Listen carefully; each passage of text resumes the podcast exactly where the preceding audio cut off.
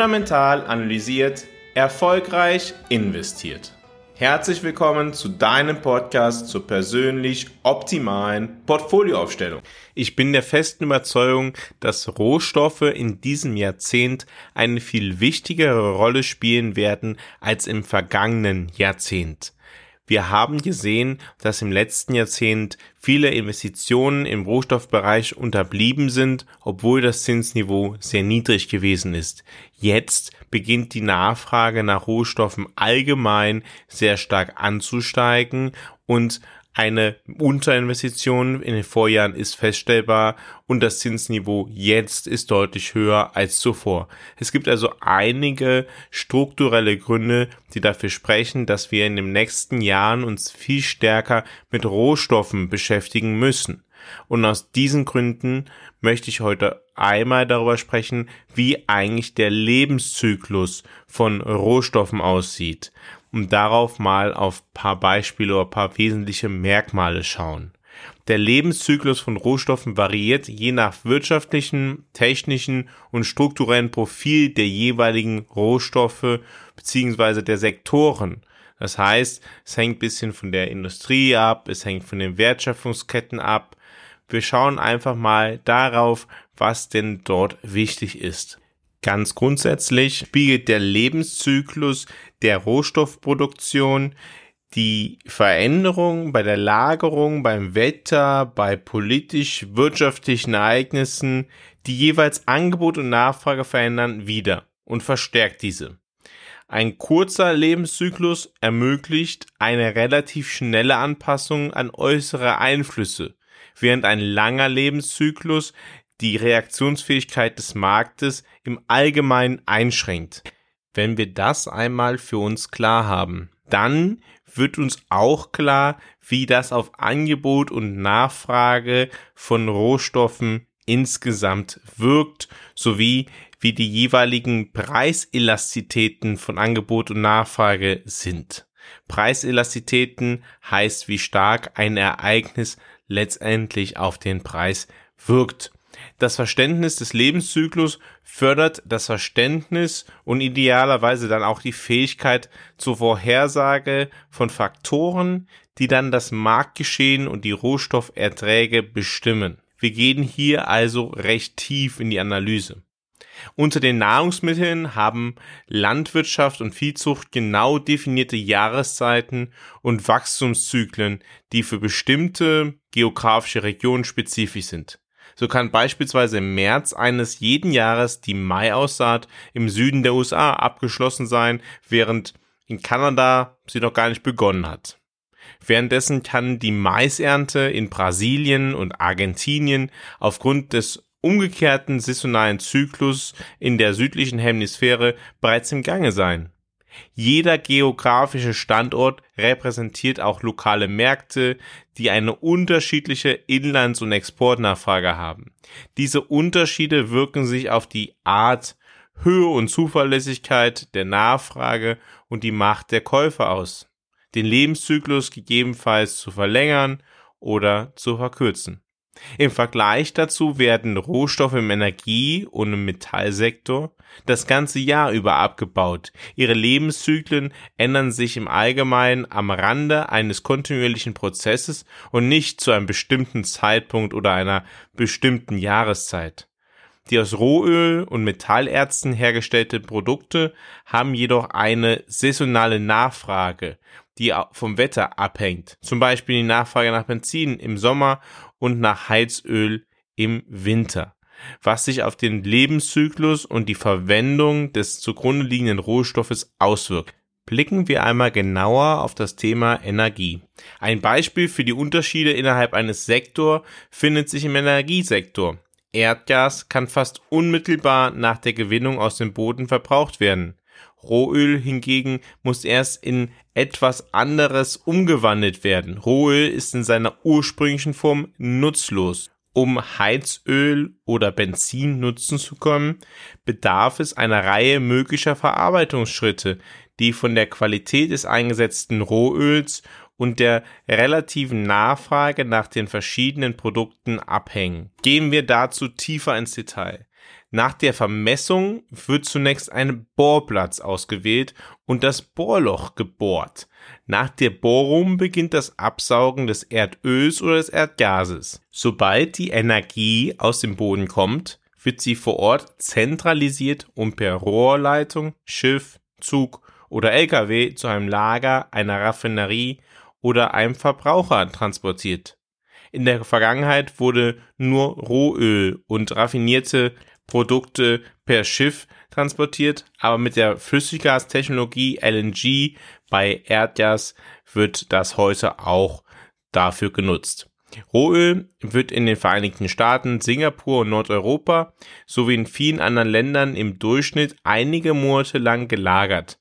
Darüber hinaus kann Öl auf Tankschiffen gelagert werden.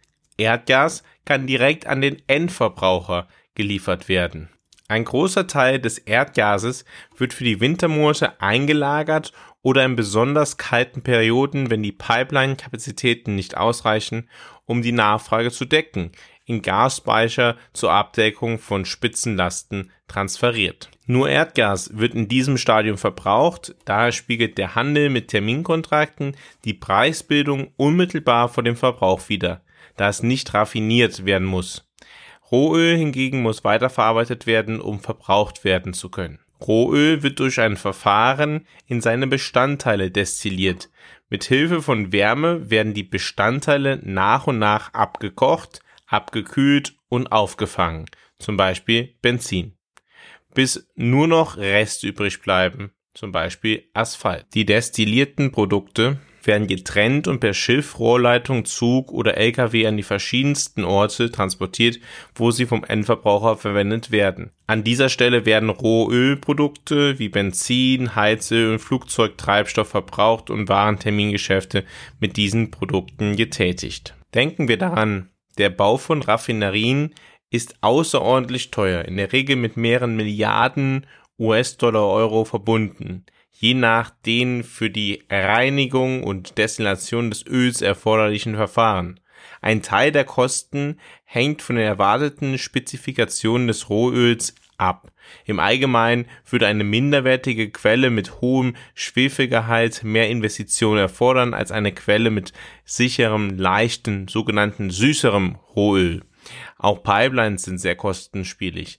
Der Ausbau einer Pipeline zwischen Kanada und den Vereinigten Staaten beispielsweise kostete 2010 am Ende 10 Milliarden US-Dollar. Sehr spannend in diesem Zusammenhang ist, dass oftmals in Ländern, in denen es gewaltsame Aufstände gibt, Kriege, wie beispielsweise in der Vergangenheit Libyen, Irak, Nigeria oder andere Ländern, in diesen Ländern zumeist die Schäden an Raffinerien aufgrund ihres Wertes für alle Parteien, alle Kriegsparteien, alle kämpfenden Parteien im Allgemeinen niedrig sind. Pipelines hingegen werden oft zerstört oder abgeschnitten. Auch wenn die Kosten gewaltig erscheinen mögen, so verblassen sie doch im Vergleich zu den Kosten und Risiken der Ölexploration insbesondere in tieferen Offshore-Gebieten oder geografisch abgelegenen oder geopolitisch riskanten Regionen. Darüber hinaus haben nationale staatliche Ölgesellschaften, die Rohöl fördern, einen starken Anreiz, in große und kostenspielige Raffinerien zu investieren, vor allem wenn ihre Rohölsorte schwierig und teuer zu raffinieren ist. Andernfalls bleibt ihnen nur Rohöl und damit haben sie keinen direkten Markt und wenig Macht, diesen Rohstoff in nützliche Produkte umzuwandeln. Ein spannendes Land, was das beispielsweise noch nicht hat, ist beispielsweise Kolumbien. In Kolumbien gibt es Rohöl, aber keine eigene Raffinerie. Dementsprechend hat das Land wenig Macht, diesen Rohstoff in nützliche Produkte umzuwandeln. Auf dem Rohölmarkt gibt es eine Reihe von Terminkontrakten und Indizes, die sich an den lokalen Sorten und Herkünften orientieren. Die beiden am häufigsten gehandelten Kontrakte beziehen sich jedoch auf Rohöl aus den USA, das sogenannte West Texas Intermediate oder WTI und auf das in den Vereinigten Königreich ansässige Brentrohöl aus der Nordsee. Ebenso gibt es Futures für Erdgas, Benzin, Gasöl und Heizöl. Die WTI und Brennkontakte stellen jedoch einen hochwertigen Raffinerie-Input dar, den die Explorations- und Produktionsunternehmen als Absicherungsinstrument nutzen können und dementsprechend haben diese einen ja sehr hohen Stellenwert in der globalen Weltwirtschaft. Ich glaube, diese Podcast-Folge hilft beim Verständnis, wann und wie sich Rohstoffpreise, Veränderungen der Rohstoffpreise auf Endprodukte auswirken, wie sehr geopolitische Ereignisse Auswirkungen haben auf einzelne Märkte, auf welche Faktoren gegebenenfalls geschaut werden muss. Der Blick auf die Raffinerien, der offenbart halt auch, wie viele Investitionen letztendlich notwendig sind zum Betreiben einer Raffinerie und wie sehr gegebenenfalls einzelne Länder auch abhängig davon sind, dass Auslandsinvestitionen kommen, damit das eigene Rohöl gegebenenfalls in Benzin umgewandelt werden kann. Ich hoffe, du fandest diese Podcast-Folge spannend, war mal eine andere Sichtweise auf wirtschaftliches Geschehen. Wenn du regelmäßig am Laufenden gehalten werden möchtest über Entwicklungen des Wirtschaftsgeschehens, empfehle ich dir zwei Dinge. Erstens, folg mir gerne bei Twitter, Diego Fasnacht. Und zweitens, gehe auf fundamentalanalysiert.com, trag dich für den regelmäßigen Newsletter ein und wenn du dich gegebenenfalls dafür entscheiden möchtest, deine eigene Zukunft in die eigene Hand zu nehmen, deine eigenen Ziele finanzieller Art erreichen zu wollen, vereinbare gerne ein kostenfreies Strategiegespräch. Wir können uns dann einmal kennenlernen und herausfinden, ob und gegebenenfalls wie ich dir persönlich helfen kann, damit du deine persönlichen Ziele bei deiner Geldanlage erreichen kannst. Vielen Dank für deine heutige Aufmerksamkeit. Herzliche Einladung, morgen auch wieder einzuschalten. Morgen geht es darum, ob der Arbeitsmarkt in den USA jetzt gerade an einem Kipppunkt steht, der die Tür zur Rezession öffnet. Ich freue mich, wenn du morgen dann auch wieder dabei bist, wenn es wieder heißt, fundamental analysiert, erfolgreich investiert.